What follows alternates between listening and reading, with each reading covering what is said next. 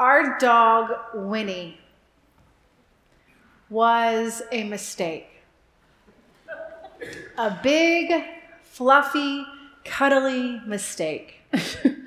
In early 2019, before we could use the pandemic as an excuse to make a bad pet decision, I got the urge to give our sweet older dog, Addie, a friend.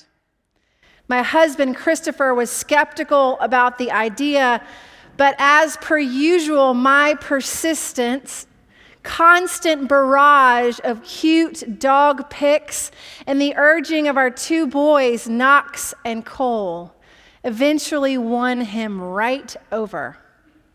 He became so invested that he took it upon himself to look for a young dog with whom he felt a connection. One afternoon, he decided that we just had to go get a one year old Great Pyrenees mix that he had found online. She was named at the time Meringue.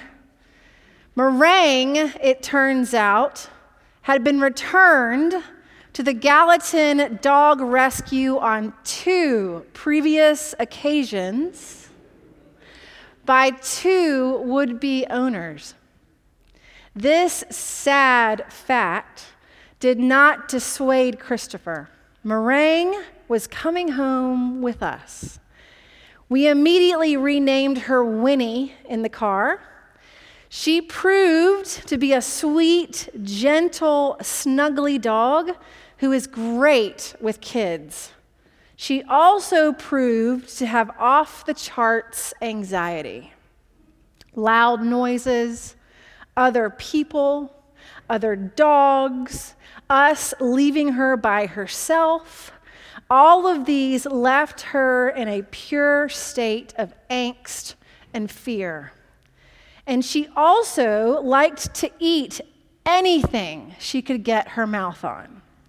A set of new curtains came down first, then two wooden rocking chairs, antique furniture, toys, and countless books. Our house was each day being destroyed more and more.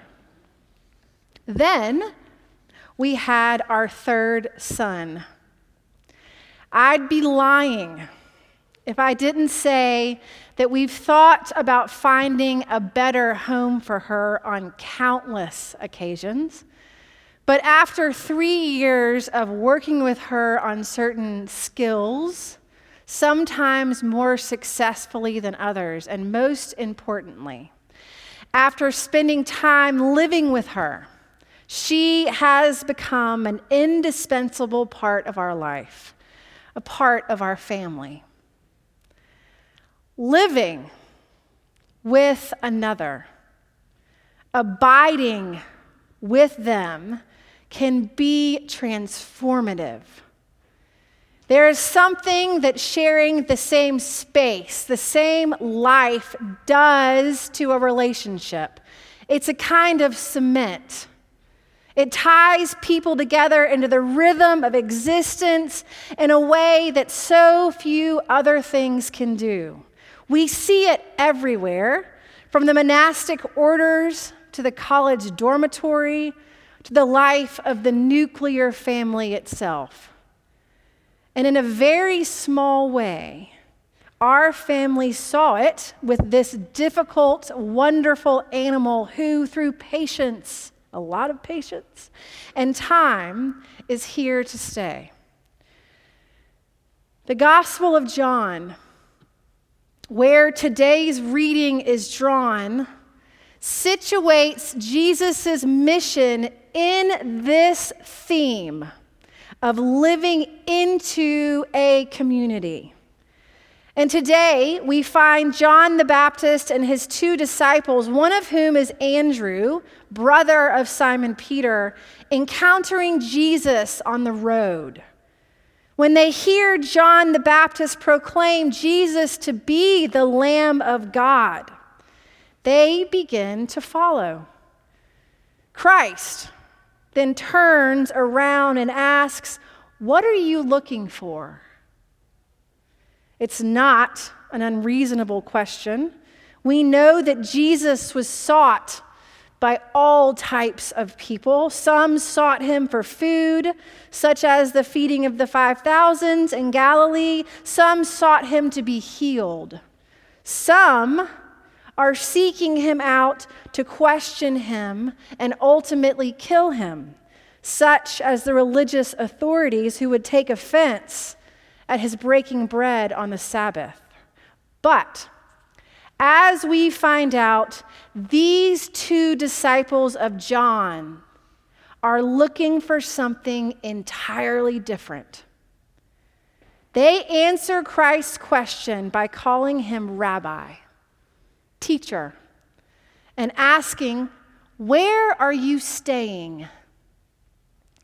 Now, it's important to understand that where are you staying in this context doesn't mean that they are asking him whether he is holed up at the Holiday Inn.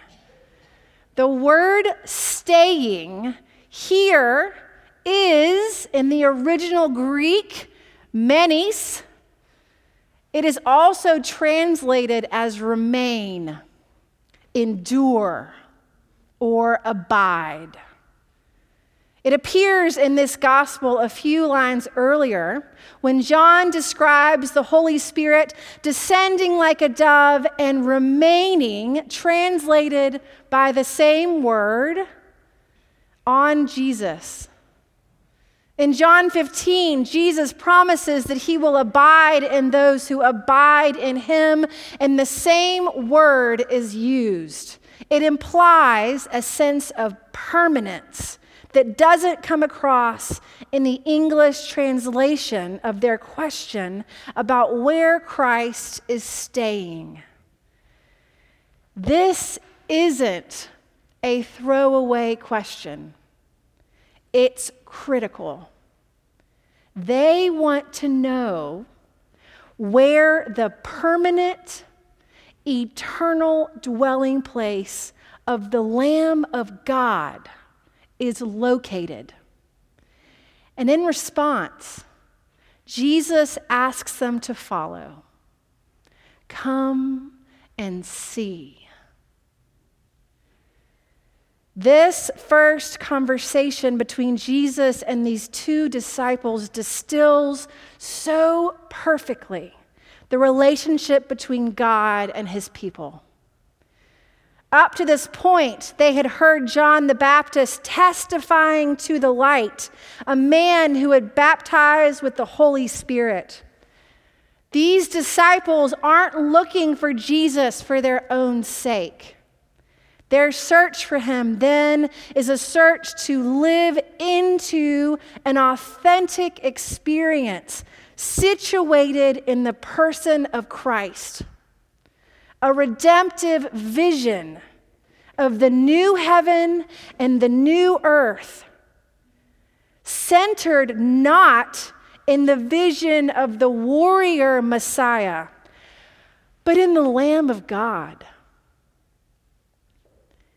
And once they witness it, once they abide in it, they can't help but spread that redemptive love after one day of being in Jesus' presence, Andrew just has to go and find and tell his brother Simon about what he has seen, about what he has experienced. We seek, we witness, and then we are called to follow. I don't think that it's a coincidence that John pairs the idea of the Lamb of God with Christ's identity as rabbi or teacher. Of course, Jesus teaches and reveals truths about God and God's kingdom, but what drives his mission, its engine, is relationship It's seeking and following and living with the presence of Christ. And by being with Him, abiding with Him, watching how He lives, we then learn how we should live. By taking up our cross and being with Jesus as He makes and completes His ultimate journey, we learn through experience that we are more than our own self interest. We are built for things beyond mere survival. We are created in God's image, we are God's beloved children, and we are wired to seek out truth and the love of God. A love that finds embodiment in the person of Christ. Our hearts, said Augustine, are restless until they find rest in you. This truth, that we are seekers after something greater than ourselves, should shape our individual worldview. This life is not zero sum where there are winners and losers, and where the purpose of it is to strive to get as much as you can, as fast as you can. Our salvation comes from seeing, following, and living into the extravagant openness that Jesus exhibited throughout his ministry. Our salvation comes from being centered in Christ's generosity a generosity that promises the world. The home of God is among mortals. He will dwell with them. They will be his peoples, and God himself will be with them, and he will wipe every tear from their eyes. Death will be no more, and mourning, crying, and pain will be no more. Bonhoeffer once wrote that God has prepared for himself one great song of praise throughout eternity. And those who enter the community of God join in this song. Christ promises us abundance, even in the face of death on a cross. And all we have to do is join in. Come and see the eternal dwelling place of the Lamb of God is just there. Come and see. Martin Luther King Jr. wrote, in his essay, The Christian Pertinence of Eschatological Hope. When we see relationships controlled everywhere by the principles which Jesus illustrated in his life trust, love, mercy, and altruism then we shall know that the kingdom of God is here to say what this society will be like in exact detail is quite for hard for us to picture, for it runs so counter to the practices of our present life. But we can rest assured that it will be a society governed by the law of love. Come and see. Then go and share the light so that all may know the law of love.